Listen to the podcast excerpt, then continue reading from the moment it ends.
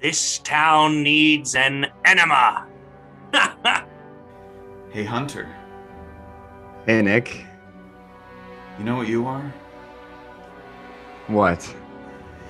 You are my number one. A guy. I'm Nick. I'm Hunter. And I keep sa- I keep sounding so done. I'm Hunter. Fucking goddamn. yeah, there's gonna be one point where we do an episode and I'm just like, yeah, Hunter's done, guys. Yeah, it's over. It's over. it's just me now. Uh, Hunter's done with my bullshit. eat floor, high With- fiber With my bat bullshit? with your bat shit.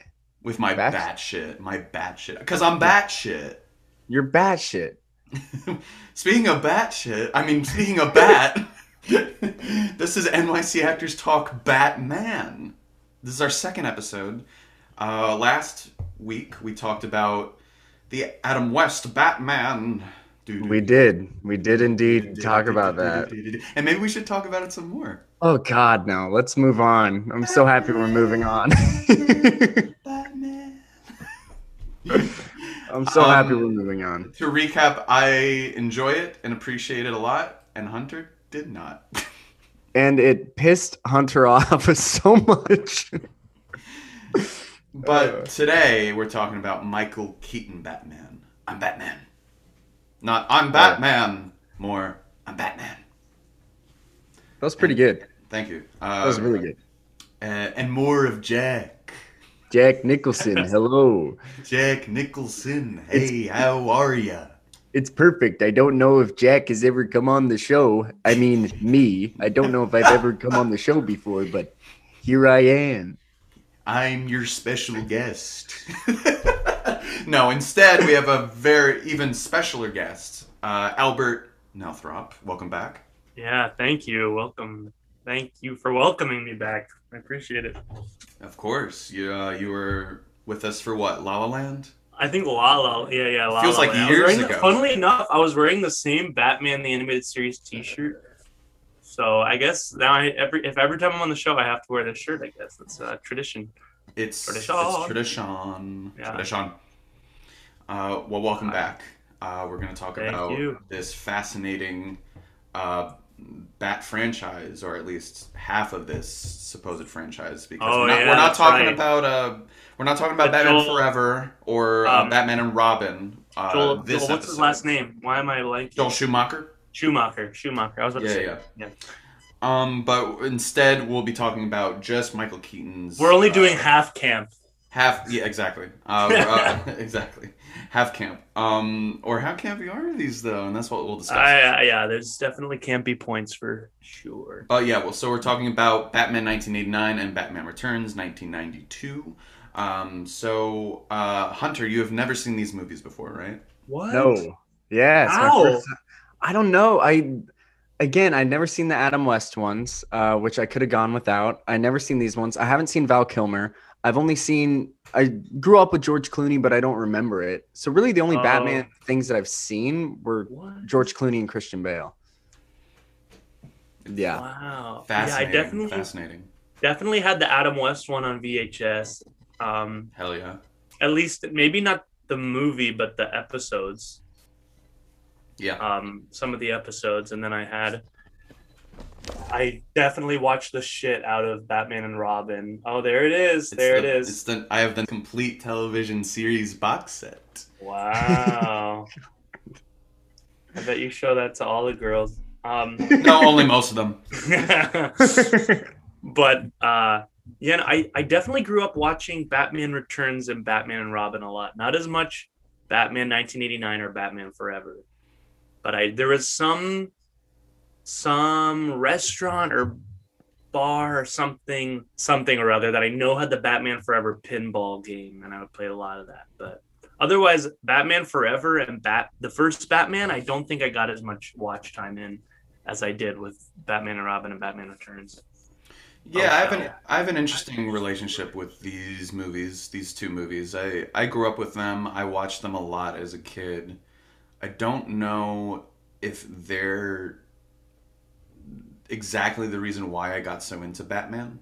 as a kid, or uh, in high. I think it, it more started in high school with the Arkham games, but I did really enjoy both of them, and I and I remember thinking for a long time as a kid, like, oh, this is the best one, like 1989, like that's the definitive Oh like, wow. like Batman movie, right? And like the Returns one, I always knew as a kid was like the weird one and was like too far and too gothic and too dark or whatever. And so I was like, yeah, even though there are things definitely enjoyable about Returns, like, oh yeah, so Batman, that's like will forever be the best Batman thing Mm. ever, ever, like on on on film.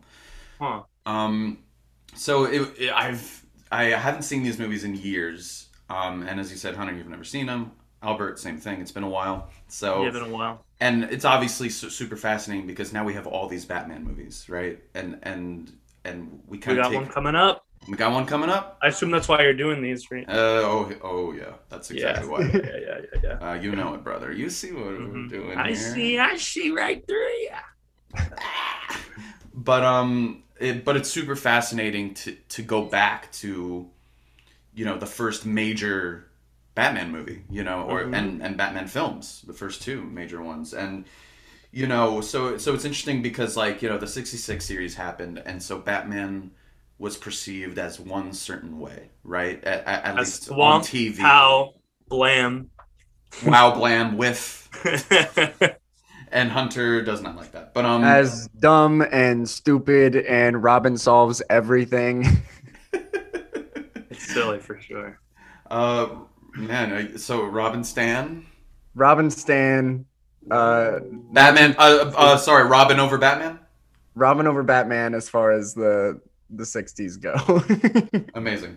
Um, but so that's what people thought Batman was, and and for a lot of in a, in a lot of ways, that's yeah, that's what Batman was, and at least during that time in the comics, Silver Age comics is he was very campy and all that, and we kind of Right. already discussed this in uh in the, the last episode, but but anyway, so Batman was perceived this way, and then this movie came out, and it was like, oh, so like Tim Burton's doing it, like interesting, like because like even though he's only done only a handful of movies at this point, like he's already like a visionary, you know, and Right. and, like so popular, everyone wants to know what he He just come next. off of uh, Beetlejuice, I think. Right? yeah, that was like one of his uh, last ones before Batman. Yeah, it might have been Beetlejuice and then this movie. Beetlejuice and then this. I'm almost positive. Yeah. Yeah. Um, so that was like intriguing. Like, okay, Tim Burton's doing Batman, so it's gonna be weird and and gothic and everything. And then it was like, oh, so who's gonna play Batman? And because like in the comics, we we at, around this time we finally got more serious, dark Batman Right. stories again in, in the comic books, like uh, the Killing Joke. The Killing Joke and Dark Knight Returns. I know are what this one's based off of. Exactly, primarily, and so uh, and so those are very influential uh, Batman stories, Batman comic Yeah. books. Well, I'd say the Killing Joke just changed the game completely in regards to serious subject matter. You know, Absolutely. you have a traumatized, traumatized Commissioner Gordon, and you're getting a tragic backstory for Joker. You know, Totally, yeah, and so like the, Tim Burton like doesn't really read comics apparently, and, and doesn't really care to read any kind of oh, know comic book, but he did apparently like Killing Joke, and so that you know, I, is that is that I think the only reason he wanted to make this movie? No, I don't think so. I think he wanted to do his own thing, but Right. I do. But it's interesting that like that was the one comic he was like, okay, I get Batman, and we'll put a pin on that for now, because it because it's funny because anyway um but anyway so he thought like okay i know batman I, i'm gonna do this and so um so michael keaton is cast and obviously he's worked with burton before on in beetlejuice Mhm. um and initially at least um fans and people were like kind of outraged. A- and you know uh, many people have already talked about this but it's true. I mean like there was even a petition to re- recast him you know? And, and it was like such a big deal that like michael keaton mr mom you're he's gonna be batman? Like that's so weird. No that's not right. Well, you you, know- put him in the latex hood. Yeah exactly you put him you put him in the bad gear and it works and, and we'll talk about why that works and everything um but uh, uh, robin williams was apparently offered the role of joker um uh, Oh. when when Jack Nicholson hesitated because they they definitely wanted Nicholson like definitively like first like that's exactly. Well, yeah, and then there was the whole thing. Nicholson got top billing, right? He had that was like in his contract. that's right yeah so he had to be top building billing yeah yeah It's so funny. It's like Jack Nicholson, Michael Keaton, Kim Basinger, Basinger, Yeah. whatever. hmm But Uh, and so like you know they were like okay so Robin's gonna do it and they told Nicholson like okay if you're not gonna do this we're gonna give it to Robin Williams and then Nicholson went okay I'll do it. and uh, and this kind of pissed Williams off a little bit, and he kind of refused to play the Riddler when he was offered the Riddler in Batman Oh. Forever.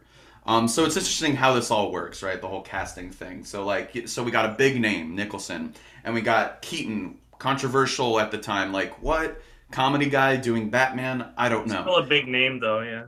Still a big name though, exactly, and he's an excellent character actor, as we've seen before this movie and after this movie.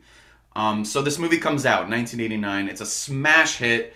It, it kind of changes the game. It kind of uh, changes like everything Batman related after this. You know, like Yeah. like we wouldn't have any of this Batman stuff without this movie. So No. overall, how do we feel about the movie uh, Batman uh, 1989? Albert, I'll, I'll start with you. Yeah, I mean, just like from jump, let's be real. Danny Elfman changed the game with that theme. There is no doubt. Danny Elfman came in clutch. Danny Elfman, I hope he is. I hope he got all the rewards for that because I mean, just the theme alone changed so much of Batman, and just the, and I think also what Tim Burton added just in terms of like the Art Deco Gothic flair and there is like you know i i'll get to like my quips with the movie later but i mean just without a shadow of a doubt like the set design and the art design for everything is very distinct. And that art deco gothic style that where you kind of feel like you're constantly in the 1930s even though there might be technology that wasn't available then it just constantly feels like uh, you're in that time period and with the music as well it just lends itself to the creation of batman the animated series so easily which i think is like the definitive batman of all batmans. That's just my favorite. That that's what got me in love with batman. That's what got me in love with comics and the movies. That's what drew me into everything. That was my childhood to a t. Um but so i think i have to thank this movie for the at least the artistic stylings. And i think that is like my that is what i love the most about this movie is just how wonderful the practical effects are and just what the vision is but i'll get to i'll get to my i it's not my favorite for sure but i love i love what it added to the world in terms of that and we wouldn't have kevin conroy i think without jack nicholson's joker we might not have mark hamill's joker either Yeah, yeah, I think you're right. Uh, Hunter, I'll leave you last because you've never seen this movie Yeah, before. yeah, yeah. Go for it. Um, but yeah, I love um how it looks too, Albert. I mean, you you kind of perfectly said it already, so I won't repeat so much. But I do love how uh, Gotham looks larger than life. It's gothic. It's sweeping. It look. It's like a director's vision, you know. And we don't get to see that a lot in superhero movies nowadays. Even superhero movies I like, even love. We don't really get this kind of vision anymore in these movies, like it, artistically. You know, this is art. No, even like Dark Knight and that, which I do love without a without a doubt. That that just it still feels like Chicago to me when I watch it. You exactly. It looks It like New York, like Chicago. Yeah. know, it doesn't feel like Gotham City. This is its own world. It is like it's a time capsule for some reason. There's just crime everywhere for some Exactly. reason. Yeah, like you know, just everyone is a. It, it's and it's interesting because you know people are saying like, oh, it's like a dark, gritty, you know, Batman world, you know, and Right. Batman franchise, and in a lot of ways that's true. That this kind of starts the more gothic, you, you know, uh, look of of you know of moving forward with these Batman franchises. But like, this movie's silly too, and I like that it's silly. You know, like Oh, yeah. back in back then, you know, this is like super duper like the opposite of the 66 series but like you but it is campy you know like it, you know looking back like there are really campy moments in this and i, I like mean, what that. is Jack Nicholson if not camp? Exactly. Yeah, and we'll, and we'll get into that later. But um, yeah, the Batmobile is great. It looks great. It's probably Oh, my yeah. favorite. I mean, it's all that's almost what the Batmobile in the animated series looks like too. I, I love the back suit. The score is brilliant. Danny Elfman, uh, beautiful score.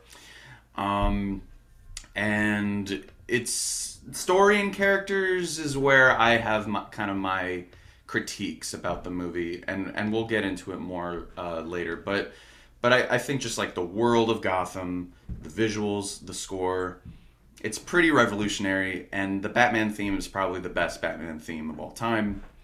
Uh, it it's uh, it's pretty iconic. It's a cultural phenomenon for a reason, but I do have problems with it, and I do not think it's my favorite Batman movie by any means. But I I can't deny the power of Batman 1989 anyway. Uh, Hunter, so you've never seen this movie before. What what you think of it?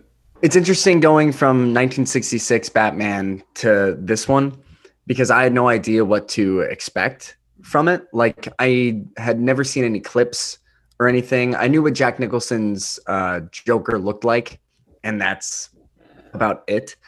Um, but I turning it on, I was like, oh shit, this is a whole different world than like in Adam West Batman. It seemed like Gotham City was in Los Angeles. You know what I mean? It was like uh, it was just not what I was used to having come from the Christian Bale ones. Um, but this one was like like how you guys were saying it's gothic. It's almost like in the future, but like industrial. It seems like.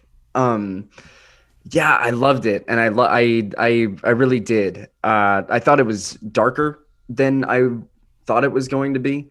Um, it's still campy, but um, I have I don't know. Camp is such an I don't even know what it means anymore. I have no idea because like I I don't like the campiness of Adam West Batman, but I do like the camp that they that they throw in here because I think it's more subtle with the themes of, Interesting. like, interesting.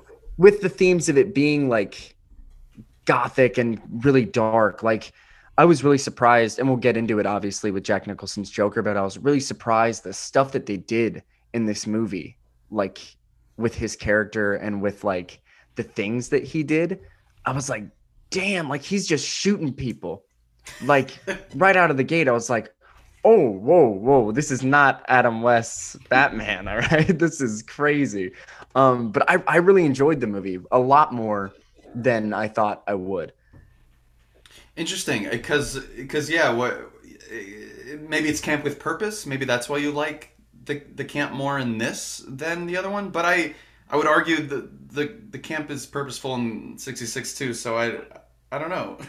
i don't know i i i'll i'll have to look deep within myself to understand what i think is good camp and what i think is stupid maybe it's maybe like camp, but with like a dark edge to it. Like it's like gothic camp. i think so i think Because this- like you liked Evil Dead, right? yes So Yeah, maybe that's maybe- it. So maybe, maybe it's like gothic- camp with like a like scary camp. but i don't like malignant so That's true. You don't like Malignant though. What about Scream? Maybe maybe like most of the time you like scary camp.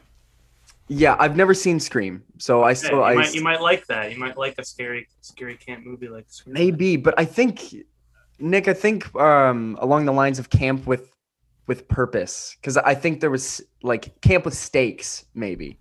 You know what I mean? Like how I was saying before we started recording. Like this seems to have a lot of stakes. 'Cause I was like, dude, I don't know. I, I don't know if Batman died. Like you know what I mean? I don't know what's going to happen. You know, so it, it seemed like it was pushing it forward rather than just like staying stagnant and like, oh, this is a funny joke or something like that, you know? Interesting. Interesting. It's it's it's uh it's just interesting to look inside the mind of Hunter LaSalle. yeah, I don't understand it either. So Yeah. So once again, Michael Keaton is Batman in this movie. Uh, Albert, I'll start with you, and then we'll just kind of go around. So, what are your thoughts on Michael Keaton as Batman? Right. Well, uh, I don't know, man. I, I always like kind of in the middle about it because it's well, it's also it's hard for me to separate what Michael Keaton's Batman and Bruce Wayne is from what his Batman and Bruce Wayne are written in the film, are how they are written because it is it's very different from I think the Batman and Bruce Wayne that we know in any other form. This he's a rich man that has a lot of sway and money, yet nobody knows who he is or what he looks like. like Vicki Vale's walking through his mansion, being like, "Oh, who's uh, who's who's Bruce Wayne here at the park? Which one's Bruce Wayne?" And you're like, "What the? How would you go to somebody's house not even know what they look like? I don't get that." But it's like going to Elon Musk's mansion and being like, "Where's Elon?" Yeah, literally, or like Bill Gates. I don't get that. Um, but obviously, Bruce Wayne normally very private, and this one just especially private, I guess. Yet somehow has Japanese knights in his home. Um, but um, I think I think Michael Keaton does a good job of playing this like very private, very um, emotionally distant person. But he also, I do see some of the character actor come in. He's very, he's very uh, big with his hands when he's talking as Bruce Wayne. A very theatrical. Not that I dislike that, but there is just something um, to be said, I think, about how modern filmmaking makes a Batman a lot more subtle, a lot more reserved, a lot more stoic. Um, and I think we lose a little bit of what I like with that. But in the in the Batman costume, I think he doesn't do anything terribly different from what anybody else does, right? You know, but we're also not getting a lot of too many good close-ups of him, and the mask doesn't allow for a lot of um, expression to go through either. So I think I think he does a good job with what he can and what the circumstances surrounding Batman were at the time. You know. Yeah, great thoughts. Yeah, no, I I I agree with some of that actually. I uh, yeah, I'm kind of torn about this too. Even though I like the movies, like I am a, not like torn where it's like I don't think Michael Keaton can play Batman. I just don't know if the movies quite know who Batman is. Right. and well, they don't even, it's a little frustrating in that way.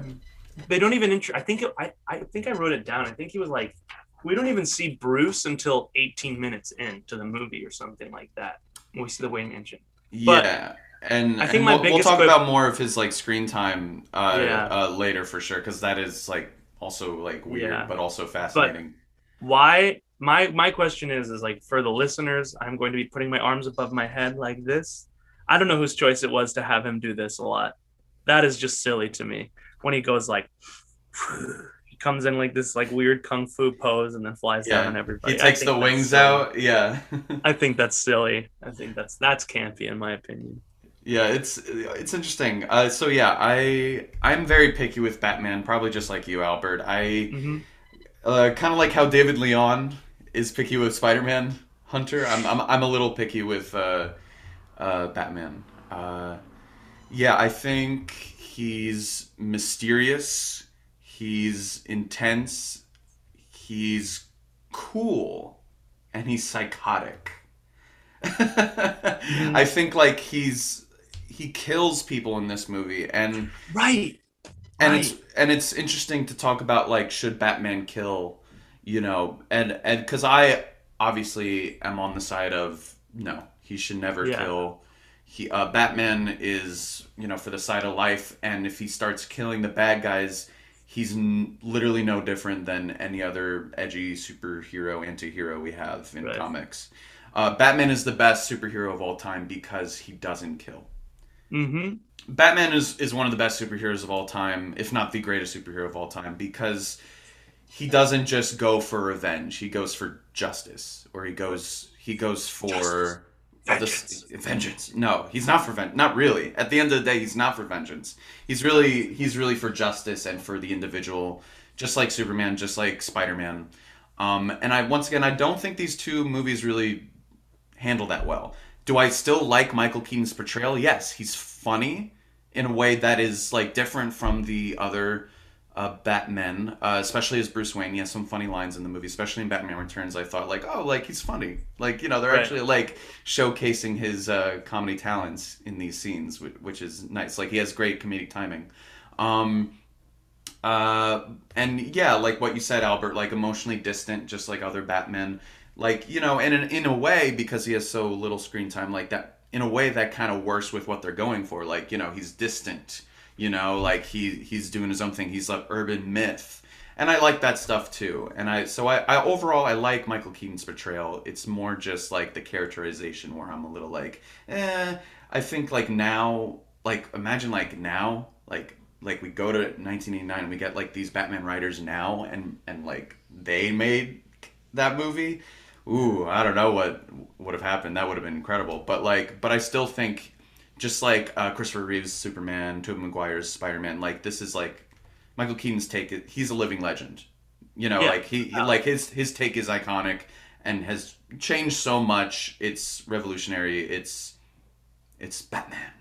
Yeah. I, I do just want to add, I think there's something to be said that it's kind of nice that he's I don't it's different than I don't think he'd be cast nowadays because now they want like such a specific look. They want like a strong jaw, they want like this very chiseled features that you see on Bale and uh, now now uh, Robert Pattinson. So Yeah, and even though uh, Michael Keaton obviously is a very handsome guy, like he's he's more like Yeah, but normal, normal looking than like he's normal those looking and he has big features, you know, Yeah. where I think everything else is very like whatever. Yeah, and actually, people like uh. Sylvester Stallone, they were kind of worried about when this movie came out. Like, oh, like they don't even need actors like who are strong and like you know like uh, uh, built like that anymore. They they just get padding, you know. And so there was that kind of uh, discussion at that time, like, oh, do we even need like strong like bodybuilders to play these characters anymore? So it's interesting. Uh, Yeah. Hunter, Hunter, so your thoughts on Michael Keaton's Batman?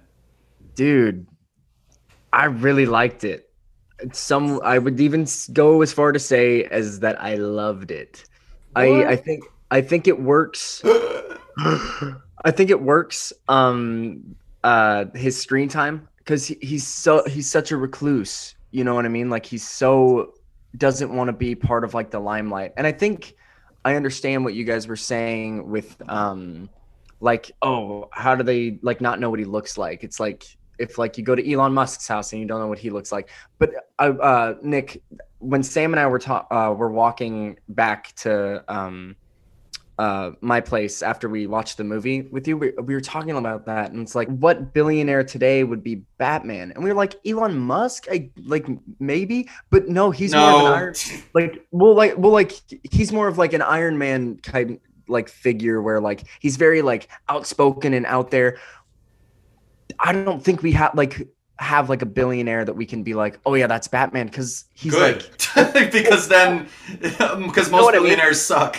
Well you know what i mean though it's like it's like he's not bruce wayne isn't like at least this version of him um isn't like out in the open he's more of like the billionaire that we uh, don't know about who owns like fucking chase bank you know what i mean? yeah, he's more. I get what you're saying. He's more soft spoken and sensitive. Well, he's more like the Rockefellers who still exist today, but you don't hear about them at all. But they run so much shit that Yep. you wouldn't believe. Yeah, per- honestly, perfect comparison right there. Um, but and I, I think Michael Keaton does like a really good job at being like really cool. And Nick, how you said like sensitive, and just like I want to know more about him, but he's like has a wall up, and I think he does like a perfect job at that. That um, and it's not a a Batman or a Bruce Wayne that I'm I'm really used to, uh, but I wanted to be him more than any more than like I wanted to be Christian Bale. You know what I mean? It's like and his outfits, dude, like the costume design also in this movie is in, in both these movies are off the charts. Like Michael Keaton looking like really freaking good. You know what I mean? Yeah. Like his outfits are like, oh my gosh, like his Bruce Wayne outfits or his Batman outfits? uh Bruce Wayne outfits. Bruce Wayne. Oh, word. Yeah, it's just like dang, like he looks really sharp. And I, I don't know, I think that added to it a little bit, like and just the shots of him like in like a black turtleneck by like sitting by the fire, just like literally just waiting for the call. And I, I think that is like that's just him. You know, like I feel like again, I haven't seen the Christian Bale ones in a while. Christian Bale is like out at parties and being like, ha ha ha, you know, like entertaining people, whereas Michael Keaton is very in solitude and just waiting for the call, you know, and I I I think I liked it a lot more. I did. I loved it. No, that's actually really well said. Why you love uh, Keaton's Batman? I, I totally agree with all that. Uh, that's yeah, very well said. Um, yeah, and I um, yeah. I like some of his lines in the movie. He's funny, uh, especially in Batman Returns, as I said. Uh, eat floor, high fiber. Really, really funny stuff. great, great one-liners, specifically in the second one. Really great. Yeah. But how do you how do you guys feel about if we're comfortable moving on? How do you guys feel about Jack Nicholson as the Joker? Yeah, uh, Albert. Yeah, I mean, I think I, I hinted at it before, and I think, you know, it's not nowadays we're used to these really edgy jokers, and we want to know what makes them tick, and we want to know all about their origin with Joaquin. And we didn't get an origin for Heath Ledger, but you know, he's very dark. It's very, it's somebody that you could see. You know, you see you see a hurt person that can become that and that's what's kind of scary about it, right? You know, it's very realistic. Jack Nicholson, I wouldn't say is too realistic, but he's he's given us the clown prince of crime. You know, he's funny, he's crazy, he's wackadoo. I don't know what the fuck they did so that he's constantly smiling. I don't know what the technology is. Do you know? Yeah, it's like prosthetics. You know, Yeah. like uh, up his, you, you know, on his cheeks and his upper lip, so like it looks like he's just like constantly smiling. Okay. To me, that looked like they put like something in his in his mouth. No, it's it's genius. So I was like, how did it's he do genius. Yeah, yeah. but I mean, I think, and this this speaks to Nicholson as an actor, but I think it also speaks to the direction is that he has fun with everything he's doing. There's not like this dark. There, of course, there's a little bit of an origin in it with the falling in a vat of acid, blah blah blah blah blah, and he ended up killing the Waynes. um, but he's funny. He's having fun when he's attacking people and terrorizing people and everything is a show.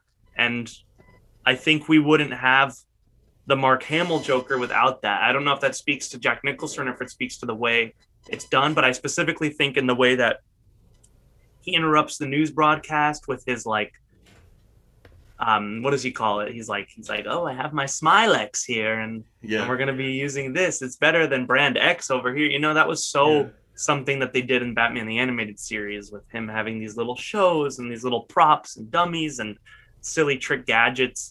Um, and and Jack Nicholson is a great actor too. You know, he's he's he's bringing some darkness to it, but he's just you can tell he was just having a fucking blast on set. It's the nice uh, square root of the Joker that we like to see. I think. Yeah, absolutely. Uh, yeah, I uh, he's hilarious in this. I mean, he he improvises a lot clearly in the movie, and that's great. I mean, like I, I almost I almost forgot to mention Michael Keaton improvised the line "I'm Batman" uh, in the in the script.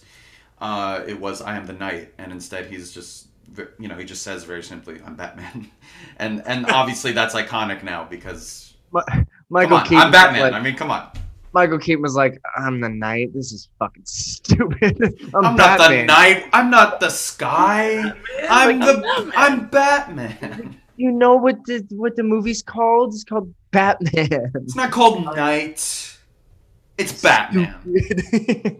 But anyway, uh, there was a lot of uh, improvisational stuff in the movie with Jack Nicholson. He's very funny in the movie. He's hilarious. And what you said, Albert, about like, yeah, this is just a simple Joker that just wants to, I don't know, just dance and just He like just wants to dance by the pale moonlight, you know. exactly but like you know uh, my favorite scene is where like he he uh, shakes the the gangster's hand and and he you know like fries and he just like laughs at his like burnt up corpse. It's great. Like it's just like you can tell he was just having an absolute blast. And that that's probably my favorite joker scene in the movie. It's just so funny and infectious and chaotic. But once again not chaotic in the way that some of these other jokers are. Like he's like because yeah we get a little bit of a backstory with him. Kind of like similar sort of to killing joke a little little bit where he's dropped into the um, uh, chemicals just like in mm-hmm. in the killing joke and other versions of joker. But but like he starts out already like as a terrible person. And, and like he's a gangster and he's the worst. And he just gets a permanent smile and clown makeup, and he's basically the same guy, but like a little freer, which which is why I I don't like absolutely utterly love this performance like let's say Willem Dafoe's Green Goblin because like you could there's a clear like he's one way when he's Norman and then he's another way when he's Gobby.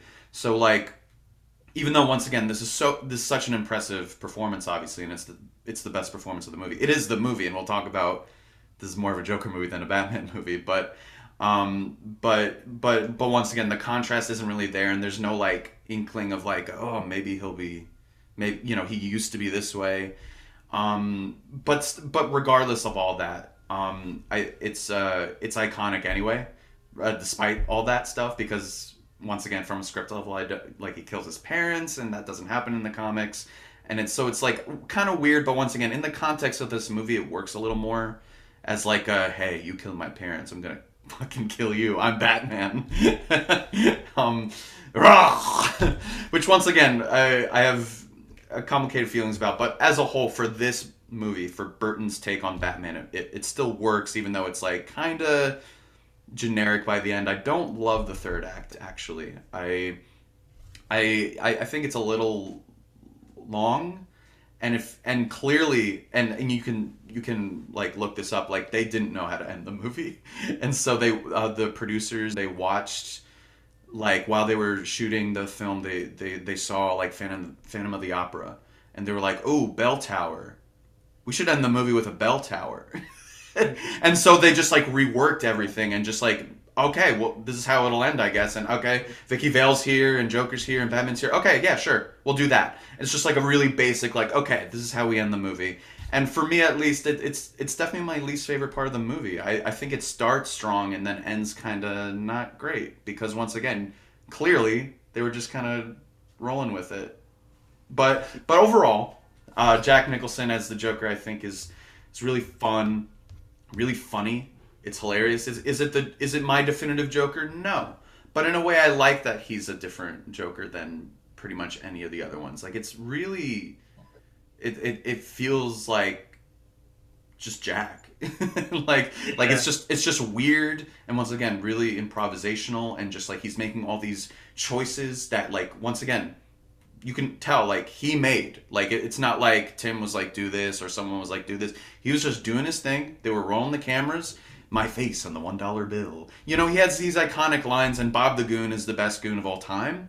Uh, and so like you know there's there's all these funny little moments where like you know he's making a mess with the paintings and and he's trying to seduce Vicki Vale. Like his plan is all over the place, kind of like Green Goblin and Spider-Man One. But it doesn't matter. It I, I I take a little more of offense of an offense to it than like Spider-Man One, just because it really doesn't even like build to anything by the end, in my opinion. But when we're living in those moments where Bat- where Joker's just dancing with the Prince music playing and the goons are there and they're all dancing, That Prince music is so out of left field during Yeah. this movie. Absolutely. It's out of left field, but I kind of love it anyway because like now that we've had all these other Batman movies, Batman movies, it doesn't matter so much that this one is like gets so weird, especially Batman Returns as we'll talk about. But but yeah, overall I I really like uh, Jack Nicholson's take. It's iconic, it's it's uh, quotable, it's fun. And that's all I have to say about that. Hunter? Yeah. Um. Again, i i didn't know what to expect going into it, but he he kind of scared me. He scared me a lot. Um. It, it was it was fun and it was funny and like I laughed at a lot of his um performances or his like line deliveries and stuff like that. I, I was laughing. But for the most part, it's he scared me because his plan was all over the place, so I didn't know what he was gonna do next. You know what I mean? And it also I liked that this iteration of the Joker, it made a lot more sense why he wanted to make Batman's life a living hell. You know what I mean? I Mhm. was like, because it's like, oh well, it's Bat basically Batman's fault that he looks like this. You know, so it's like, oh yeah, like fuck, fuck you, dude. Like I want to make your life a living hell, and I, I, I, I bought that. Um, but yeah, it was it was a really good time though. He's a great villain, and he made me want to beat him up. So it worked. You you wouldn't hit a guy with glasses, would you?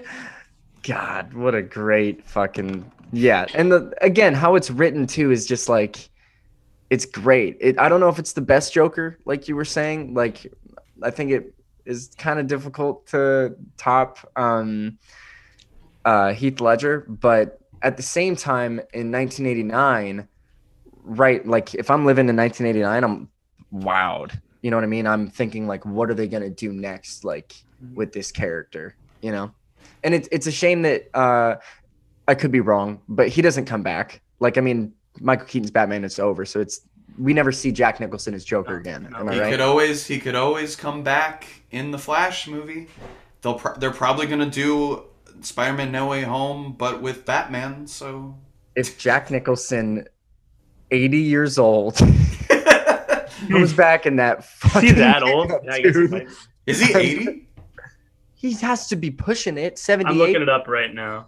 Yeah, he's my guess is 78. 84. Eighty-four. I didn't know he was that old. He's up there now. Yeah. He's up there. Wow. How old's Michael Keaton then? He's in his 50s, 60s? He's probably in his sixties. Cuz cuz Jack Nicholson, he was he they look the same age in this movie. No, Michael Keaton's 70 now. Michael Keaton seventy. Yeah. Michael Keaton looks so fucking good for 70 years I old. was gonna say he looks incredible for seventy. Yeah, I was literally like he's in his 50s, early 50s. Yeah, right. Yeah. Yeah, that means he was like Apparently early, not. early mid 60s then for Birdman probably. So yeah. Wow. Uh, Oh, also this having seen Michael Keaton in these movies makes Birdman better for me. Oh yeah, of Again, course. and I and I think and I think Birdman is like amazing already, but it makes it even better having seen uh, Michael Keaton as Batman. Mhm. Absolutely. Yeah, Birdman's a top for me for sure. Yeah, same. Also, to talk more about Michael Keaton, I, I love when he freaks out and says, "You want to get nuts? Let's get nuts." Oh my god, so out of left field, but also kind of amazing. It's kind of amazing because like now any Bruce Wayne, no Bruce Wayne would do that in in the in Batman movies anymore, which is why it's out of left field, but also like iconic. yeah. It's it's that part is so great because it's like you see him trying to rise up to Joker's level almost because it's like I don't know what- I don't know what to do, and it's so What it's does he great. have? Does he have like a fire poker or whatever the fuck it's called? Is that yeah, what it is? it's- yeah, yeah. For fireplace? Interesting. And also, sorry that that scene too shows how smart he is. He knew he was gonna get shot. Yeah, He knew Grab what was that. gonna happen. he's He a smart that, cookie. uh, he's a psychotic cookie, but he's a smart cookie. And he grabbed that Oh. cookie tray or, or Yeah, rolling tray or whatever it was. yeah. yeah, also, back to Batman because I know that I know Nick. I know you have very um, passionate thoughts about this. And again, I'm not a I'm not a comic book reader. I've only seen uh, again a few of the Batman movies.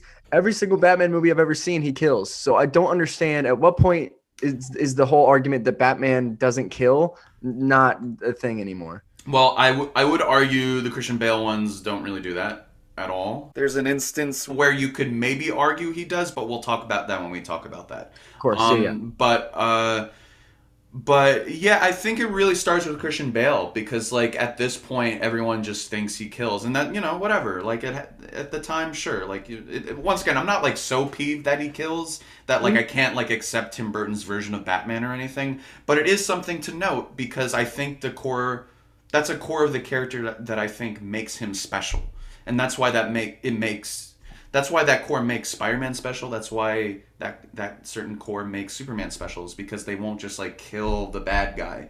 They'll make them better, and I think that's interesting.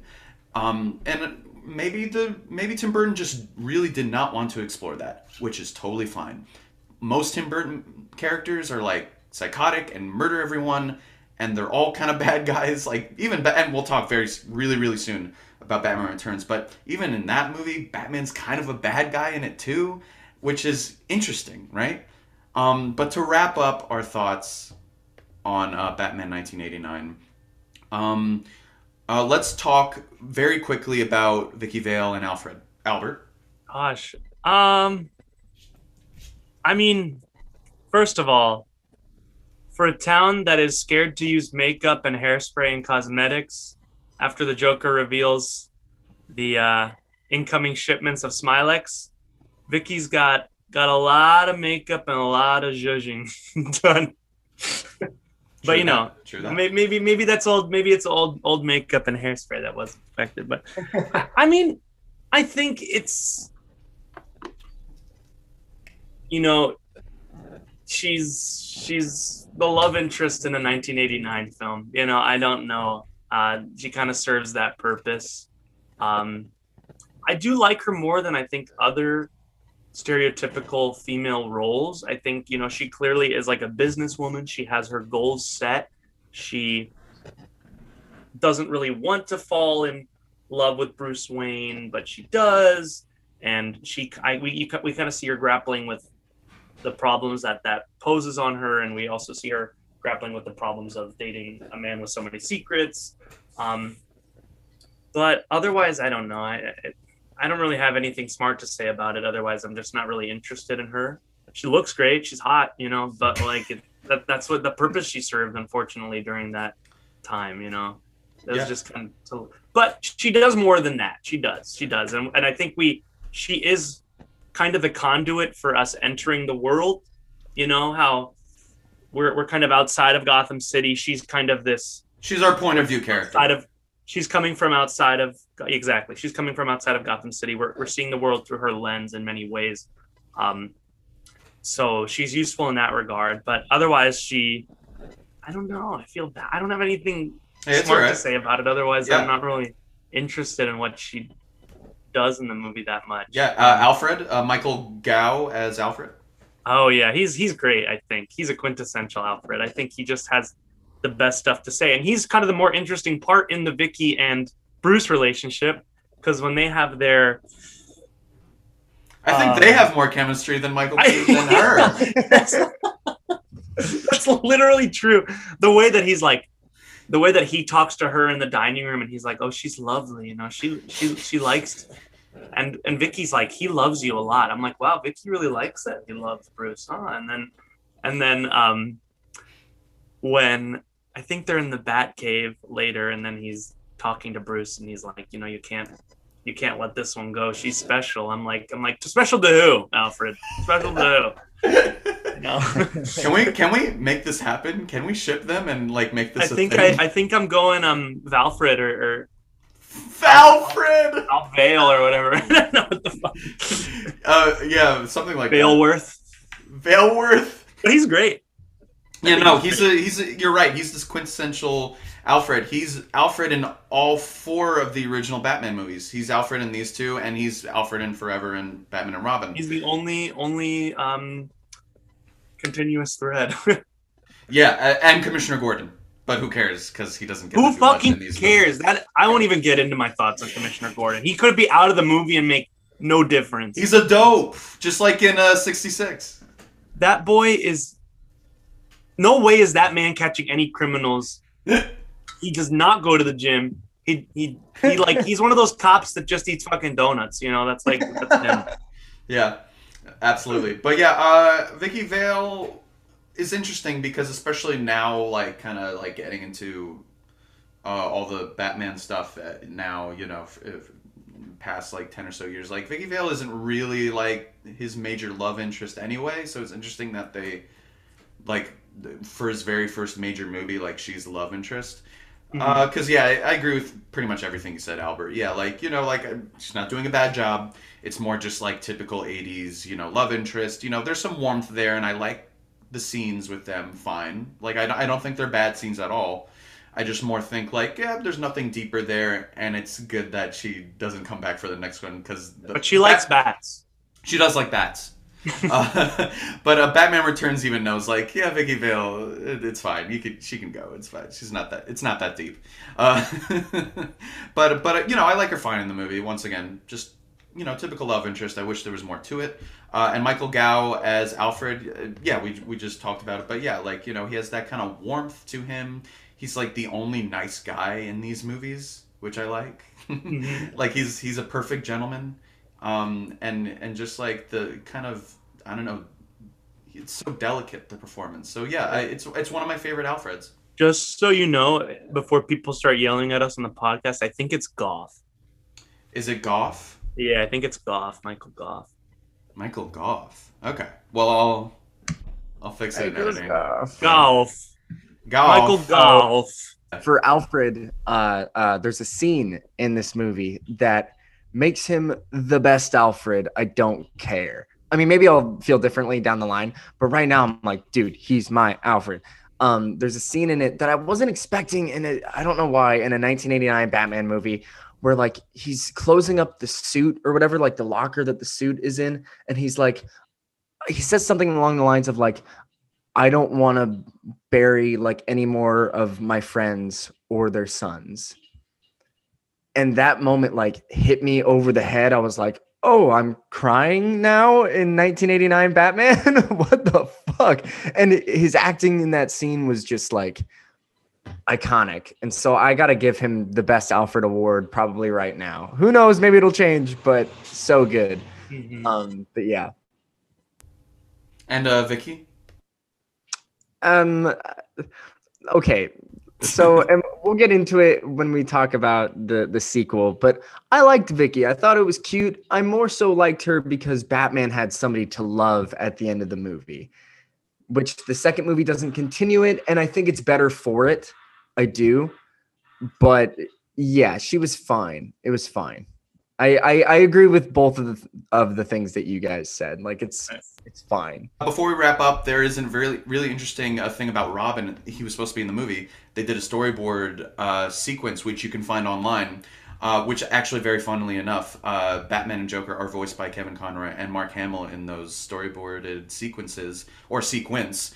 Um, and uh, it, it's basically like the Flying Graysons, and it's like a car chase while that's happening. Like it's like a live show, like I guess outside of the Flying Graysons, and there's like a car chase going on with Joker and Batman, and then like the Joker like wreaks havoc, and Robin's parents die, and Robin's like trying to get Joker like to kill him for what he did, and Batman stops him, and that's like the scene.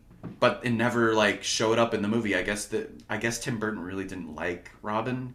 He was trying to find ways, but ultimately like he was like, no, I don't really care about Robin so much. Um, but he tried. He tried to put him in, and we'll talk more about Robin in the next one because he almost showed up in that one too. Um, but uh, overall, um, I like the movie. It once again, it started so much. It's a cultural phenomenon. Do I think it's a great movie? No, I don't. And I think uh, Jack Nicholson's great, and it's an iconic Joker in its own way. Um, and I like Batman. I like Michael Keaton as Batman, but I I think as much as it got so much right, right? Like the Gotham, the Batmobile, the look, the feel, the gothicness, it's all there, and even the camp. Like ultimately, like Batman is ultimately a silly concept, so it's fine to have camp in these movies sometimes. Um, but but overall, I I don't think they they quite yet tap into who Batman is, which I think is actually more important than some Batman movies think it, it is. You know, and and I, I think they're so preoccupied with the villains because of because it's the best rogues gallery in an, any superhero thing ever. But it's it's not just about the villains. This is Joker the movie in a lot of ways. And but uh, but I but but I give it a seven out of ten. It's a it's a good, solid, fun movie. Um, even though I have issues with it, you, you can't deny how how fascinating it is. Uh, what would you give it out of ten? How many uh, how many uh, Jokers are you giving this? Uh, dude, I'm. How many Bob the Goons are you giving this? So I'm gonna give this nine Jokers out of ten. Uh, I, Nope, Bob the Goon. Bob the Goon, crap, crap. oh, it's only seven Bob the Goons then. No, uh, uh, I'm gonna give this uh nine Bob the Goons out of ten. Nine Um, Bob the Goons. I am, dude. Ah. I li- I really. No, I yeah, that's great. I really liked it, and I, I maybe it's because I wasn't expecting to like it so much, where I was like really fucking surprised. Um, but yeah, just a, a good time, and honestly, uh, and yeah, I'll get into it with the with the next one because I don't Yeah. want to. Yeah, but yeah, n- nine out of ten. Yeah, so a little history before we jump into Batman Returns. So, what was interesting about the start of making this next Batman movie? Because it's like, well, we got to make another one. You know, like th- Mhm. it was so successful. Um, and Tim Burton didn't necessarily loved making Batman '89. Uh, he, uh, and I'll quote him here, uh, where he says, "I liked parts of it, but the whole movie." is mainly boring to me. It's okay. but it was more of a cultural phenomenon than a great movie. he also uh, wasn't crazy about the Prince music and the script, um, which is super interesting because then he makes another one. And it's like, why did he make another one? And here's why. Yeah. Um, because they, they basically convinced the studio, Warner Brothers, convinced Tim Burton, like, maybe the next one's more of a Tim Burton movie. Maybe, uh, maybe it's not so Uh-huh. much a, maybe it's not so much a Batman movie or even a Batman centric movie maybe it's, maybe it's more of a Tim Burton movie. And that's what sold him. He was like, "Oh, I get to do whatever the hell I want." Oh yeah, here we go. He probably didn't say, "Oh yeah, here we go," like I just did, but He might have. but maybe he did. You don't have it on record, so Exactly. That's true. I don't have a quote. who's who's to say? Yeah, you put quotes around it. Say Tim Burton, probably. Who's canon? Yeah. Amazing. Also, when I, how do I like the movie more than the director likes the movie?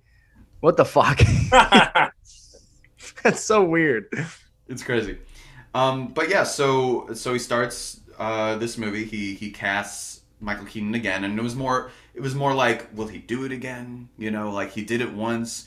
You know, because once again, at this time, it wasn't super normal to be like, oh yeah, he'll come back for the sequel. You know, now it's like, well, Robert Downey Jr. is going to do ten movies, but like, but back in back in the day, it was like Michael Keaton doing another one. Like he already did it once. You know, like that doesn't that doesn't happen a lot, or it, it didn't happen a lot back then. Um, but yeah, so they cast him again, and it was more like, hey, you know, do you let let's just focus on the strengths that we we we the pros, the strengths that we did in that movie, and just like just do more of it. You know, like let's not expand per se, but let's just do what was right in the in the last one, and just do it twofold in this one. Um, and they cast Danny DeVito as the Penguin. The best choice. Uh, the best choice maybe ever. uh, a lot of makeup, and we'll talk uh, specifically about his performance very soon. But um, but like yeah, a lot of makeup. Uh, he was in character even in between takes. He was very method, and I don't think people mention that a lot. Um, but he was super method in this movie, and he was just the penguin all the time, which I, I think is very funny. I think it's fucking hilarious. Um, and what's interesting too is that Annette Bening was going to be Catwoman. Wow, I didn't know that. Uh, she she was replaced obviously by Michelle Pfeiffer, uh, because she was pregnant, and so like Tim Burton like got a call from her like, hey, I'm pregnant, and Tim Burton was like, wow, congratulations, great. You're not, in, in back of his mind he was like, great, you're not in the movie. He's like, great. Uh, that's not sexy. So. Pregnancy is sexy. Don't even explain it. Catwoman's pregnant in this movie. Yeah, Come on, pregnant. you She has a litter. She has a litter. Okay? she has a litter for the baby. six, and she has she has uh, eight boobs. Eight boobs. See, see, it could have worked. it could have worked. That's even sexier, I think. Um, but yeah, so that was super interesting because then Pfeiffer, uh, she got like three million dollars for the movie. Um, which is two million more than what Bening was offered. But yeah, I like this movie a lot more than the the first one. I I I think the mm, I I think even though there's less Batman in this movie, I think when he's on, he's better. And, and not to say that once again uh, those problems that I mentioned in '89 go away.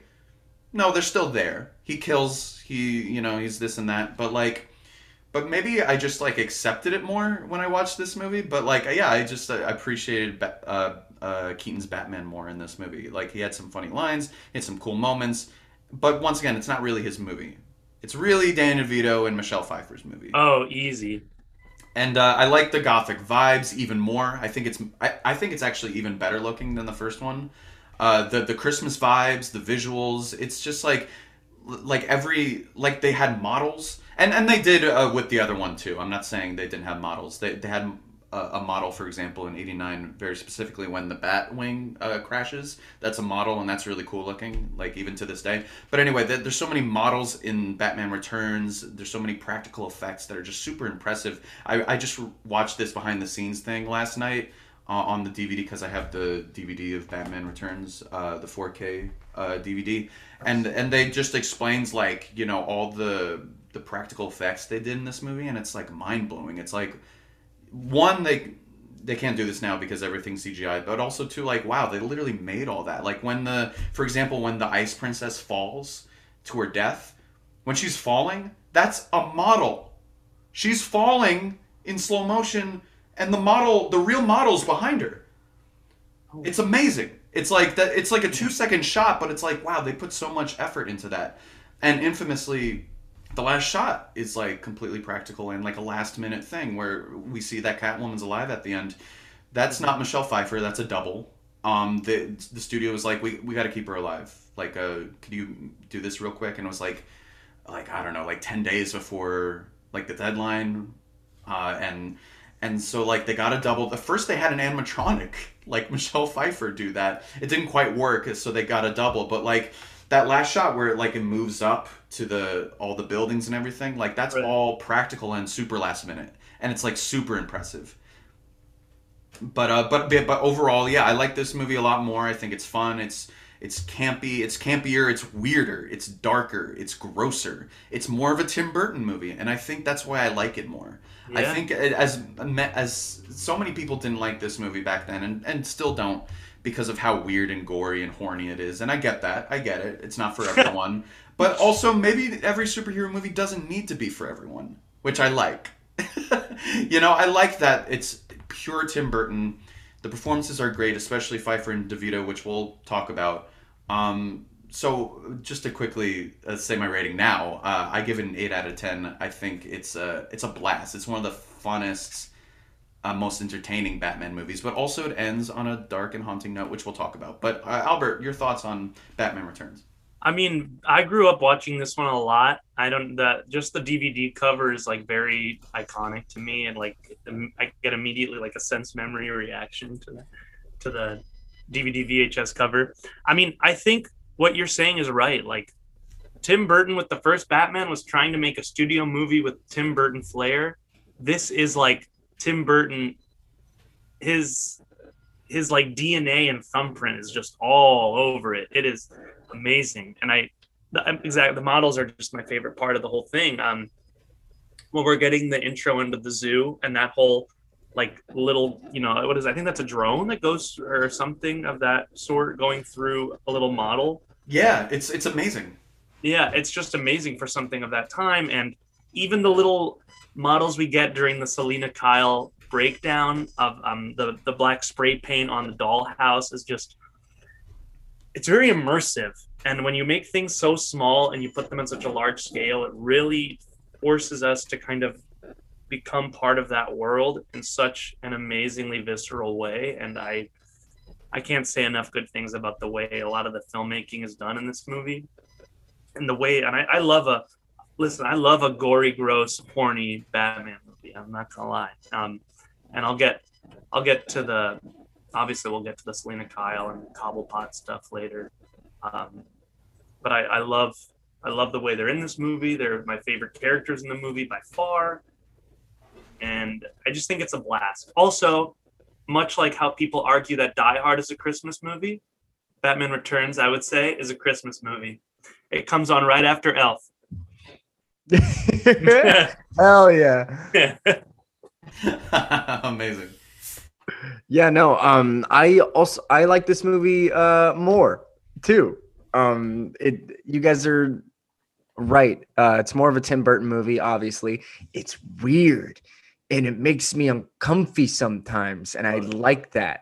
Like specifically between um Cobblepot and uh, Catwoman, it's just like oh, like and Danny DeVito, what a performance! Like when say uh, uh um Nick, when we found out that he was nominated for a Razzie for this performance. What a Danny- waste! What? Yeah. Yeah, and it's like, true. It's true. Yeah. And it's like, what are you talking about? His performance is really freaking good.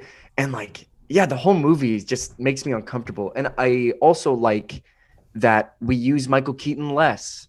I do because it, makes more sense with this character. It does. Uh, so how many uh, bloody noses are you getting Oh. this? Oh, my dudes, my dudes, 10.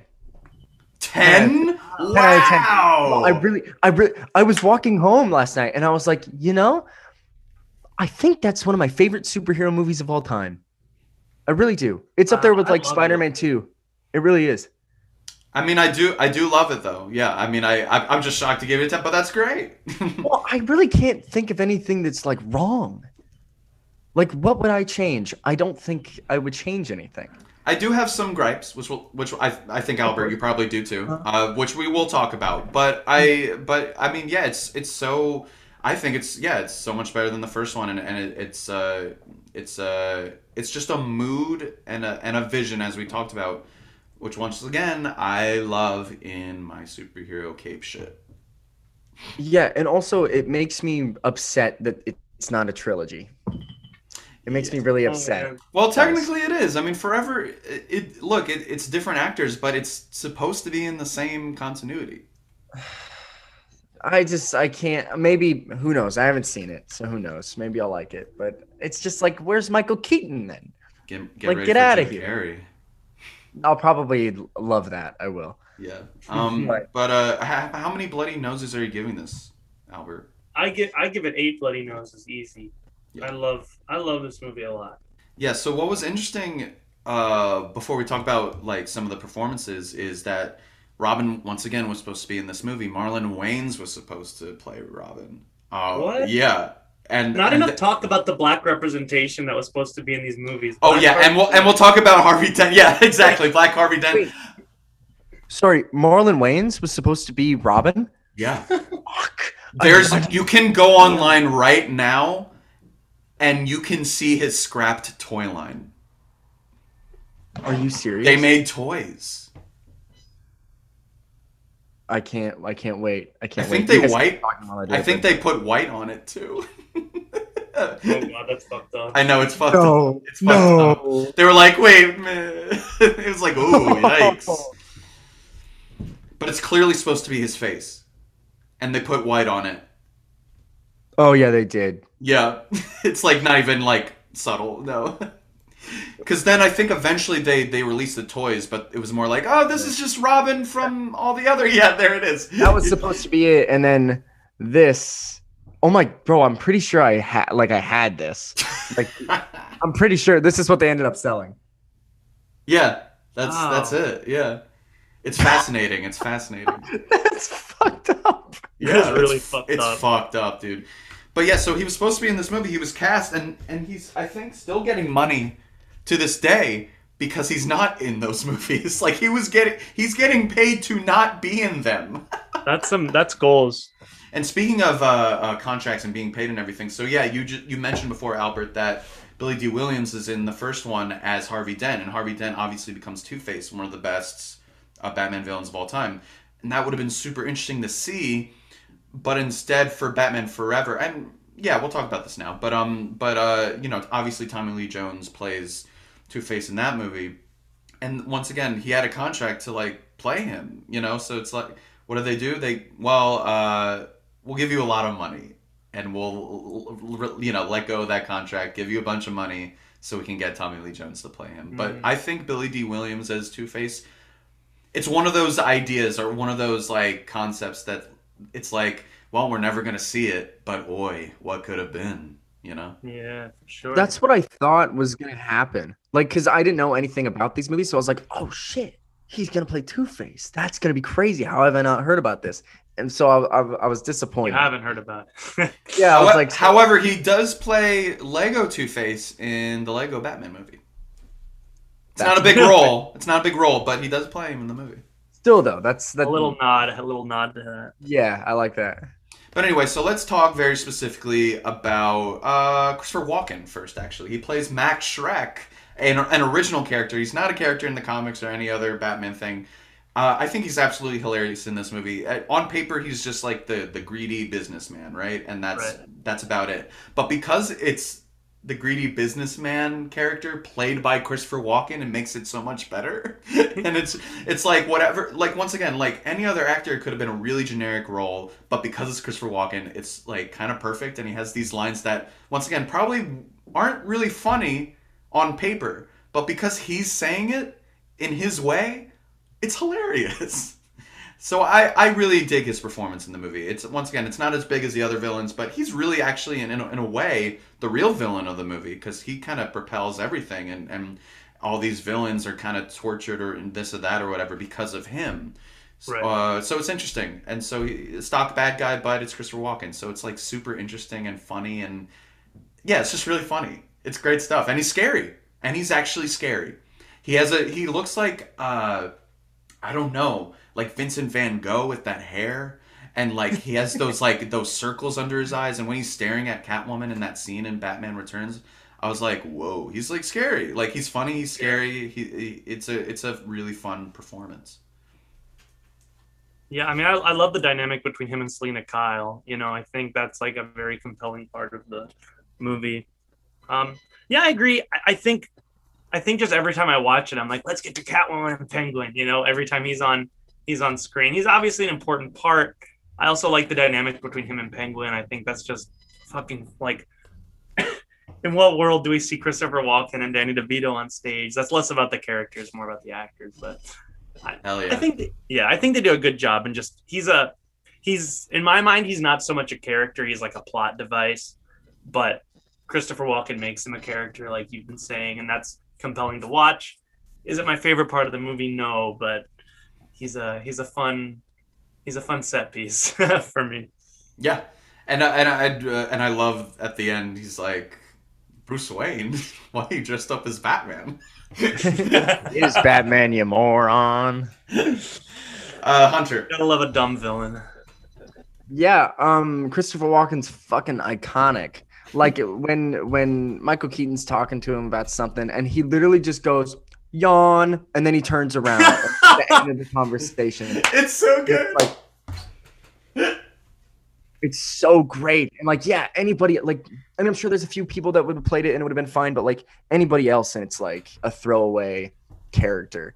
Um, and Nick, how you're saying he is scary, like when he pushes Selina Kyle, um, Yeah, that is scary. out of the window, and like because I didn't think he was gonna do it too. He fooled me. I was like, oh, like what a weirdo! Like he's laughing and he wasn't gonna do it, but he was pretending. But and then he fucking goes back and he does it, and it was like, damn, like it. I felt that.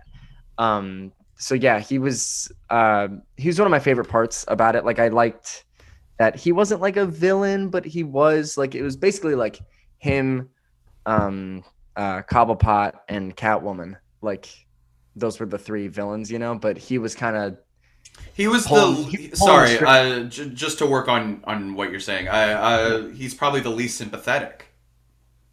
yeah, yeah. No, he definitely is. He he's like he's like Geppetto pulling the strings. You know what I mean? Yeah. Which I which I liked. Hell yeah. Um. So, uh, Danny DeVito, my boy. Um. So, I I think he's unrecognizable in this, even though it's so Danny DeVito. He he looks and feels unrecognizable, and that's why I think I like this movie better than Batman '89. Is because like Jack Nicholson is just playing himself as the Joker, and I love that, and I think it's really funny. But there's not much to it besides that. But Danny DeVito as Penguin, like he's a character, you know, like he's like playing a character that has pathos. And is he like the deepest villain in any in any superhero movie? No. Um, but he does like have a, a bit of a, a of a tragedy to him. Like he he is like, you know, he he was born in the sewers. He just wants to know his name and who his parents are. And you know, obviously, at the end of the day, he's just a terrible person that you know it's just so greedy and, and awful and everything. But there is a little bit of sadness there, where it's like, well, he is who he is, but he kind of is who he is because of society and because of the way he was treated because of how he looks. He's a real freak, and he says that in the movie. Like Batman, like you're just you're just uh, you're just upset that I'm a real freak and you're not. You have to wear a mask to be a freak. Mhm. And that's like an interesting thing there. Do I wish they flesh it out more than they do? Sure. But I there's something there and, and his performance is mesmerizing. It's gross, but in a great way. He's eating real raw fish all the time, and it's great. Oh, you know, McDonald's at the time was telling Warner Brothers like, "We can't make happy meals out of this." and like he just waddles around but like once again he's in his own world like it, he's not just like being weird he's like i don't know like looking around like just like reacting to things just as his version of penguin would it's not dane devito it's the penguin you know? And and obviously in the comics and in other iterations like burgess meredith's uh, penguin um you know he's more like high society like gangster where he's like you know he pretends he's all that in a bag of chips. He's like really regal but like behind the scenes he's also like ah, kill them all. I'm a gangster. You know i have this crime syndicate. While in this one once again because it's like a tim burton movie this is a tim burton version of penguin so like he's a literal freak like a like a mutated penguin guy and it's just like once again it's fascinating no other version of penguin is like this and that's why i i, I love it. it it's uh it's funny it's dark it's it's just over the top enough um every scene he's in i i giggle at least a little bit like he's he's so good in this uh yeah he's he's he's mesmerizing I mean, the way he eats that raw fish baby mm. Yeah. Albert I mean, people talk about Frank Reynolds so much with Danny DeVito, and that's I feel like that's Danny DeVito's Joker. Like that's like that's like Danny DeVito being himself, just being a fucking crazy fool. But I mean, he's he's really playing a character in the in the Penguin, and I. Yeah, no, he's not completely fleshed out, but I really sympathize with him. Think his character's beautiful, honestly, in many ways, as it is gross. Because I like tear up when he when the penguins carry him away at the end. I'm like, oh my god, that's he's never been really immersed in the human world because of the way his circumstances set him up, and he's just trying to get ahead. He does it in so many awful ways, obviously, but it's very sympathetic, and I think part of that speaks to the way Tim Burton set it up, but a lot of it speaks to the way Danny DeVito played the character. The raw fish is just incredible. the danger a lot of these actors put themselves in for this movie is like beyond. I know that the chimp in the movie like almost like castrated him from what I understand. Like yeah uh, so I, I put this on my instagram story because i thought it was so funny but yeah so like there's just that little scene with the monkey little scene, so little. It's such a small scene where like batman uh, uh, uh, writes a note and monkey gives penguin the note right and that's the scene but like but Danny DeVito describes it like, well, he was in character, so he's like not just gonna take the note from the monkey. He's gonna be like, and, and that scared the monkey, and and and so they they had a bit of friction on set. Gosh. But apparently they're good friends now. the way Tim Burton sets it up with just having this beautiful immersive world with that zoo, I I just can't get enough of that sh- that whole sequence, and the way that he has this beautiful relationship with the penguins. He's awful in so many ways and gross and disgusting and hard to look at, but that makes me sympathize with him even more. He's like this kind of Quasimodo figure in the movie. It's like Quasimodo gone rogue, you know. Um, Yeah. but I, I love him, and I love that fucking propelling, propelling uh, umbrella. That is just the best, best. Yeah, iconic. Uh, I yeah, Hunter. Yeah, um, like I mentioned before, like his performance is really great. Um, I I love what they do with the umbrellas, like having and I told you this, Nick, like having seen Adam West's Batman, um, and that show with Burgess Meredith and like the umbrellas just made it so much better. Like how like there were guns and like he was flying away like Mary Poppins and stuff like that. It was bonkers. Um, but yeah, just a great performance, and it it really, um, as you said, he's unrecognizable, and it really makes me wonder why he was nominated for a Razzie. I was like, Disrespectful. it's just like They didn't don't- understand. Yeah, it's like they don't they don't get it. They don't get it, which is so weird. Because I was like, dude, did he get nominated for an Oscar? What's going on here? like, why doesn't this man have an award for this show or this movie? Um, yeah, just really fun. It, again, he's like Jack Nicholson scared me as the Joker at points. He's Danny DeVito scares me as Penguin. Uh, Catwoman, guys. Michelle Pfeiffer plays Catwoman in Batman Returns. I'm gonna start with you, Albert. I mean, first of all, smoke. Just a smoke show. I love Michelle Pfeiffer in this role. She's, I think she's sexy. She's at first timid and shy, and then we get this like crazy, dangerous vixen. Um, And again, another person who like didn't have to commit to the role the way that she did, but it made it so much better. However, she's a fucking freak because she put that live fucking bird in her fucking mouth. That's right. That's like real. That's a real thing that she fucking did. and she Tim did Burton it says- several times. and Tim Burton says he's never been more like scared and impressed by somebody in his life, which which I think also speaks to the character though, is that like she was first this timid, shy girl, very pretty, very but not very confident, and then all of a sudden she has this death, and then this rebirth, and everything is.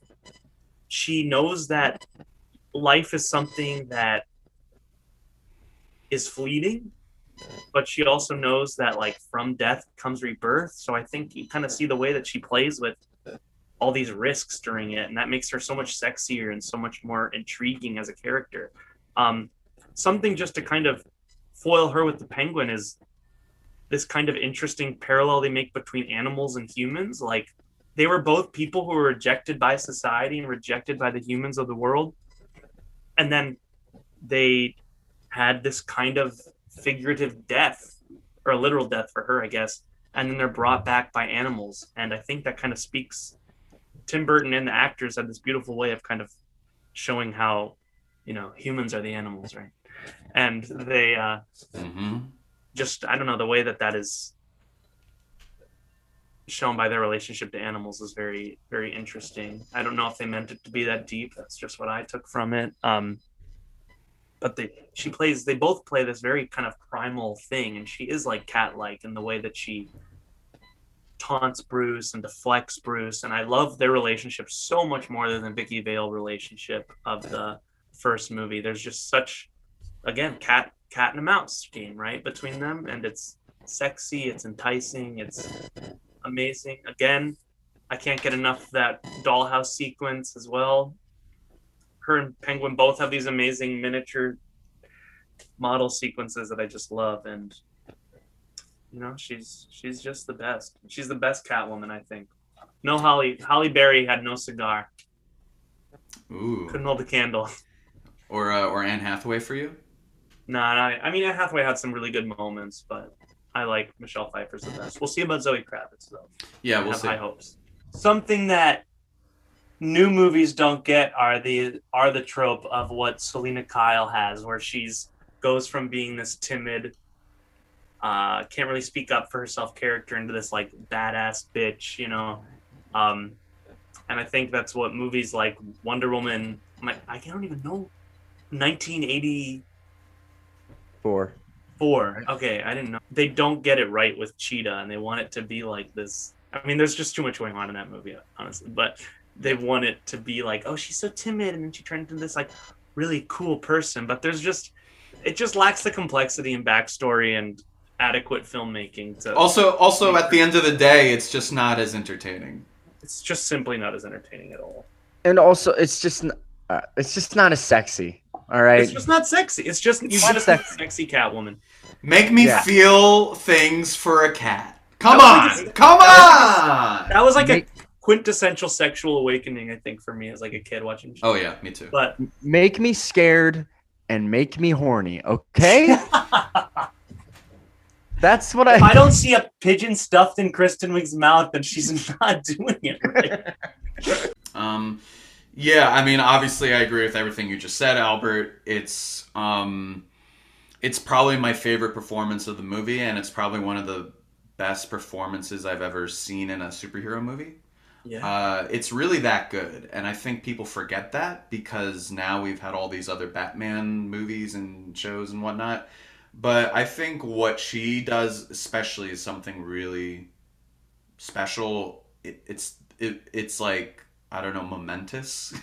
Just the way like she plays her in this, where it's like, yeah, well, it's so crazy and sexy as you said and and just like obviously she's just like beautiful but like at first like yeah she's like really timid and we we talked about this before hunter about about like villains like starting like like kind of quote unquote losers and they're like timid and nerdy and whatever and then they become like you know crazy villains and whatever i think this is the best example of that trope this is the best way to do it this is how you do it It's Yeah. it's so extreme in a great way where like she is this way and then this crazy terrible thing happens and and it's it kind of makes no sense. It's kind of hilarious, but it's great anyway. Where Yeah, like, like you know all the cats cats fingers and surround her and they start like eating her fingers and she like she's twitching her eyes and it's like what's going on? but it doesn't It's matter. amazing. It's amazing though, exactly. It doesn't matter because she becomes Catwoman. And Yeah. it, does she really have nine lives? Maybe. I don't know. And it's just kind I of like it's but it's also like I love that. It's like mysterious. It's like maybe she is like supernatural, maybe she's not. Maybe she's just really fucking lucky and crazy. I I kind of want to believe the latter, but like you could obviously like argue like no, she's like she has nine lives and she's this like weird cat actual cat like person. Like she's yeah, it, it's she, she has such like this arcane connection to the cats, and it's very intriguing. Yeah, exactly. And they don't explain it, and I like that they don't explain it. Yeah, for sure. I actually do. And it's very different from the comics again. And but I think once again, because it's Tim Burton's version, like it actually makes it in some ways better, you know, than some other iterations. Because like, you know, in the comics and everything, she's just a burglar. You know, she's a burglar and she wears a, a sexy cat costume. And that's more or less it. I mean, obviously, there's there's always that kind of commentary about you know uh, society and like you know uh, the the poor stealing from the rich and everything like that. But that's not really what they're dealing with here. It's more just like about her as a person, like like you know feminism in in like a really interesting way where it's like no she like takes a hold of her life and she becomes this murderous crazy you know catwoman. But like hey at least she's taking control of her life. You can argue you know whether she's a good guy or a bad guy or not but like hey it's like empowering in a really fun way. Mhm. and and I, so i love the way she's crazy in this and and also when she's like first catwoman she goes to shreck's like department store and she's whipping all those mannequins she does that all she whips all the heads off right? All in one take. She did that all in one take. She's amazing. Where, she's amazing. She's amazing. There's nobody like Michelle Pfeiffer. yeah it's it's incredible. It's uh but also she's sad just like just like penguin. Like she's not just like this way. Like she's she has a lot of sympathetic qualities too because at the end of the day you know even though she she's definitely like an anti-hero but like she does have shades of complexity with especially with the relationship she has with bruce wayne and uh and uh, their relationship as you said is much better uh, than the Vicki Vale relationship because they're both kind of fucking nuts, and they're both like, shit, I gotta go. Uh, how do I pretend to like, I don't know, get out of here because I need to be Batman? She's thinking the same thing, like, oh, I gotta go. I, I gotta be Catwoman. You know, Yeah. the- so the struggle of like being this persona and being just Bruce or just Selina is interesting, and I think by the end. Uh, Michelle Pfeiffer's Catwoman chooses Catwoman over Selena. She kind of snuffs out that personality once and for all after she chooses revenge instead of, you know, not or you know sparing his uh, Shreck's life, which is why it's ultimately tragic, and that's why I love the ending. It's one of my favorite Batman endings because it's a tragic ending. Most Yeah. Batman stories, most great Batman stories anyway, don't end happily. Actually, a lot of them, a lot of the great ones end pretty sadly. And it's all about how these people will never change and how we're in a rut and how maybe Batman's not such a great thing to do. Oh well. and it's great. And it's like you, you know, obviously there's more, you know, there's there's so much complexity behind like Batman like is should he even be Batman? In this movie specifically, maybe not. the the answer is maybe he shouldn't be Batman. Maybe he's actually doing worse uh, than uh, maybe he's doing more bad than good. And that's the point, Hunter. You're looking confused, and that's the point. Is that like maybe No, Like- no, no. maybe Batman is a no because Batman's kind of sort of a not a bad bad guy, but he's not much different from the villains because he kills people too. And that's I think especially in this one that's the point is that like they're all kind of screwed up and you you kind of see like Penguin screwed up because of this. Catwoman screwed up because of this. Batman screwed up because of this. They're all like tortured souls trying to find some way to control their lives. And is is it a healthy way? To, is it the most healthy way to do that? No. but but you know, obviously there's a complexity there, but I think at the end of the day it's like, oh man, like Catwoman, she chooses revenge and she pays for it. And she's Catwoman now. She's she'll never be Selina again, and that's what we end the movie on. And Bruce Wayne's alone again. You know that that's what we end the movie on, and that's great. Yeah, I I agree with like because there is a question of that, like, oh, like is Batman the right thing to do? But I ultimately I, th- I think it's a yes because I mean, to quote Matthew McConaughey in True Detective, the world needs bad men. They keep the other bad men from the door. Not that Batman's like a good man or like you know what I mean, but he also saved a lot of lives from Penguin trying to blow up the. He didn't save anyone though. That's the point of this Batman is that he's Yes, he kind of like an anti-hero. I disagree. Penguin was gonna shoot rockets, and we don't see any scenes where Batman saves people. Yes, we do. He Like literally re- he redirects the the rockets from Gotham Square. That saves millions of people. Sure, that's like a very like basic like okay, I don't want everyone to die, but That's like not, that's but not like basic. but you know, it, I mean it is. I mean that's the point. It's not. It, it, it is. But how is that basic? He saves thousands. Of we people. don't we don't get any scenes where Batman saves an individual. We don't. Uh, the individual. Okay. You don't really feel that way. You no, I don't feel that way. I, I I guess I see what you're saying. Um, But the point is, is that they're all like messed up. yes, Every character, even Batman himself, is messed up and will never change. And that's for this iteration of Batman. That's really tragic. Yeah, but not but not equally messed up.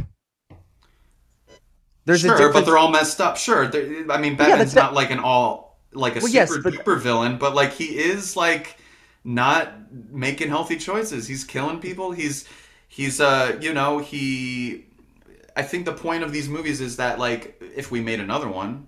Which Mm-hmm. unfortunately I don't think we will. Actually, I, I kind of feel this way the way you feel about the Andrew Garfield uh, Spider-Man movies. Actually, I like these Mm-hmm. movies because they're a little different, and, and because Batman makes so many mistakes in this, and like he's getting closer and closer to being just as bad as these other guys. Not quite, but like you know, like it, it could, you know, there's sides to him. But like uh, yeah, overall, like there, there's a there's a lot to say about this Batman. At, at least in this one, where it's like maybe maybe he really shouldn't be Batman, and maybe that's not exactly the right uh, course for him. That maybe he should be more Bruce Wayne. He should like use his resources to help the city than be Batman. See, I dis I disagree with. Or sorry, Albert, you go ahead. You no, go but I mean, I, I'm I'm just trying to kind of see where both of you are coming from because I do agree with what Hunter's saying that he saves a lot of people. But are you saying Nick that he's kind of like not sacrificing something of himself to save people? Is that what you're kind of getting at? Like he's not We- I think we needed more scenes of him saving people. You know, just in general. because I don't know. Are you guys even pulling examples out? I, I, I feel like like Christopher Reeve's Superman, for example. You see so many scenes of him like, you know, picking people up, Yeah. helping people. He's saving the day. He's helping people. Right. I guess and I, know think the you mean. point. Sorry, I, I, I'll get to you in a second. Sorry. Um, but but the point of these movies, a little bit, not completely. I think some of it is unintentional, but like some of it, but some of it is saying, especially in Returns, like he's a messed up guy, and and that like he maybe really shouldn't be Batman maybe all the time. Like maybe, you know, maybe he's not doing enough. I'm the guest. I'm playing Switzerland. I'm gonna. no, I see what you're saying, and I I don't disagree. Because if you if you give me But scenes no, wait, where hold- he saves people, I'll, I'll shut my mouth. No, Right. no, no. I but I I think I disagree with um the the message that he shouldn't be that Batman is a bad idea. Because if if there was no Batman, then Joker would have like taken over the fucking city and so would have Penguin. You know what I mean? Well, obviously, obviously, what I feel about Batman is different. I think Batman, uh, I, I think on paper at least, yeah, the, a Batman should exist in this, in this, in these like Yeah. movies and shows. But I'm saying that the in these movies, like Returns especially, is that like it's not a squeaky clean like totally he's he's being Batman totally for more reasons. And I think that's interesting. I'm I'm kind of liking that. You know, I, I'm not. I'm not Yeah. giving. I'm not giving it a knock. Kind of like how you said about Andrew Garfield Spider-Man. Like, oh, I like that he's not perfect. That that's how I feel about Keaton's Batman. I think Mm-hmm. he's not my favorite iteration, but I do like that. You know, he, there is a bit of a Tim Burton messed upness to him that I like. I agree. I agree. All I'm saying is that Tim Burton's Batman maybe should be doing more. Yeah, and I think the point is, by the end of the movie, is that these people will never change, and oi, how tragic is that? That the point is like they'll they're set in their ways. Catwoman will always be Catwoman. Batman will always be Batman. Penguin is dead because he was who he was, and I think and I find that interesting. And I it was more, I I found more reasons to like Batman Returns than I like than previous watches. Like I like this one uh, much more than I did before. So I I, I highly recommend Batman Returns. It's actually one of my new favorite Batman movies. So I I, I enjoyed it. I enjoyed it too. Oh yes, very good. Uh, Albert, any any final thoughts on these movies and Mike Keaton's Batman? Um, I, th- I think I said what I had to say about Michael Keaton in this, in the other film, but I, again, I like him more in this movie. What what you guys said, he's kind of featured less, but I love his dynamic with Selina a lot. Um, I do just want to say something else about Catwoman is that I love.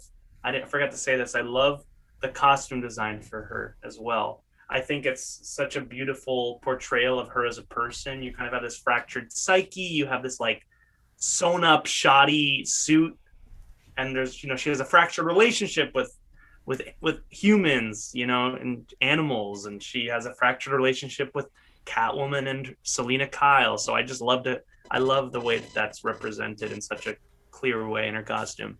Um but yeah i mean i think i think this movie has a lot to say on society and what's wrong and what's good or lack thereof in terms of the good. Um, and I think that's beautifully mirrored by these like two animalistic villains. I think every human watching it is kind of every person watching it is kind of like, huh, I'm part of a system that's causing problems, and um, I'm the bad guy.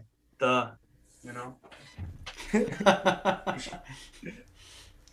uh, amazing. Uh, yeah, I, uh, I, you know, I and I like Batman '89, but it, it, it got actually worse watching it again.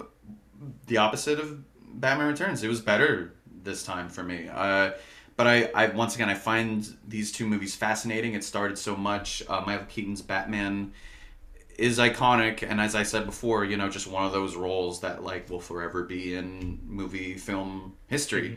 Um, but do i still have a lot of problems with them? Yes but i think returns is better because it's a tim burton movie and that's why i can be like okay this is tim burton's batman. Right. this isn't like my definitive batman and that's okay especially in returns. I think like it fits more with like okay they're all tim burton characters. They're all crazy and murderous but also fun and entertaining and you know, and, and, and so cool and fun to watch. So I, I and, and Michelle Pfeiffer, ooh, what a performance, right, boys? Hubba hubba, yeah. Hubba hubba, but also, uh, ha, ha, But also, here's an Oscar. Hubba hubba. also, also hubba me- hubba. But also meow. Meow. Meow. Meow. Uh, guys, uh, Hunter, did you say your final thoughts already? I didn't. Um, but Go ahead. Very, very short um conclusion. Uh, Michael Keaton's the best Batman, Wow. and that's it. Wow. He's my Batman, dude. Maybe that'll change in this miniseries, but Michael Keaton, dude, what a what a guy, what a Bruce Wayne. All right, I love it. interesting. Interesting. Yeah. I can Um, tell the disgust by your guys' faces. You guys are like, I No, no, my no. biggest my biggest gripe with Michael Keaton is how does that suit come on? Especially when he rips it off, when he rips off the mask. I forgot to talk at the end of this movie in the sewers. I'm like, how do you put that on? Is that like latex? Do you have to get it melded to yourself every time you put hmm, Also, he can't move his neck, which is pretty funny. no no mobility. bro, he doesn't need it. Christian Bale needs the mobility. I think he needs oh. the. Michael Keaton can beat people up without even. You know what? To I me- will. I will agree with you that like when he's still, it really works. You know, when he's yeah. just standing there being mysterious hmm. and scary and cool, it really works. Michael Keaton, Batman, baby. So you know, Tim Burton was jazzed to do another Batman movie. Actually, he wanted to do another one, and so he went to Warner Brothers and pitched them some ideas about another Batman movie, a third Batman movie, and then Warner Brothers went. Oh, but don't you want to make something else? You know, something more small scale again, something more like that. And then Tim Burton knew, oh, you don't want me for the next one. And then Tim Burton was done. And not too long after that, Michael Keaton was too. Um, Albert Nelthrop, thank you so much for being such a wonderful guest. Of course. I can't shut up, but thanks. no, no, no, no. And, Oh, no, I, I love your thoughts, Albert. I love your thoughts. Uh, you, you're uh, you're a funny guy. Oh no, it's been a joy. You're a thoughtful guy. Uh, you're a great guest. Thank you so much. Thank you. Thank you, sir. And uh, Hunter, next episode is Batman Forever and Batman and Robin. We're going to be talking about uh, Val Kilmer and Clooney next week, baby. Wow. Yeah. You Yeah, excited? Val- I'm excited for George Clooney with the bat nips, but Val Kilmer, I'm not really excited for. You excited for the Nips? I'm excited for the nips. I get it. I get it. There's something to behold. there is, and it's different, dude. It's different. Um, but Val Kilmer, I don't know. I don't know. He's a great actor. Yeah, As Batman, I don't know. We'll see. we'll see. We'll see. Yeah. All right. Thanks for listening, folks. We're on Spotify. We're on Apple Podcasts. We're NYC Actors Talk Film. That's the name of our podcast. This was our second episode of our mini series, NYC Actors Talk Batman. Joey Dalton, thank you so much for the amazing artwork. We have a website, NYC Actors Talk Film. We have an Instagram, NYC Actors Talk Film. Please rate, review, and subscribe. Eat floor, high fiber. You want to get nuts? Want to get nuts? Let's get nuts. Oh, you do have some with nuts? You got any with nuts? Yes! I got nuts! nuts. I'm nuts for nuts. I'm nuts for nuts!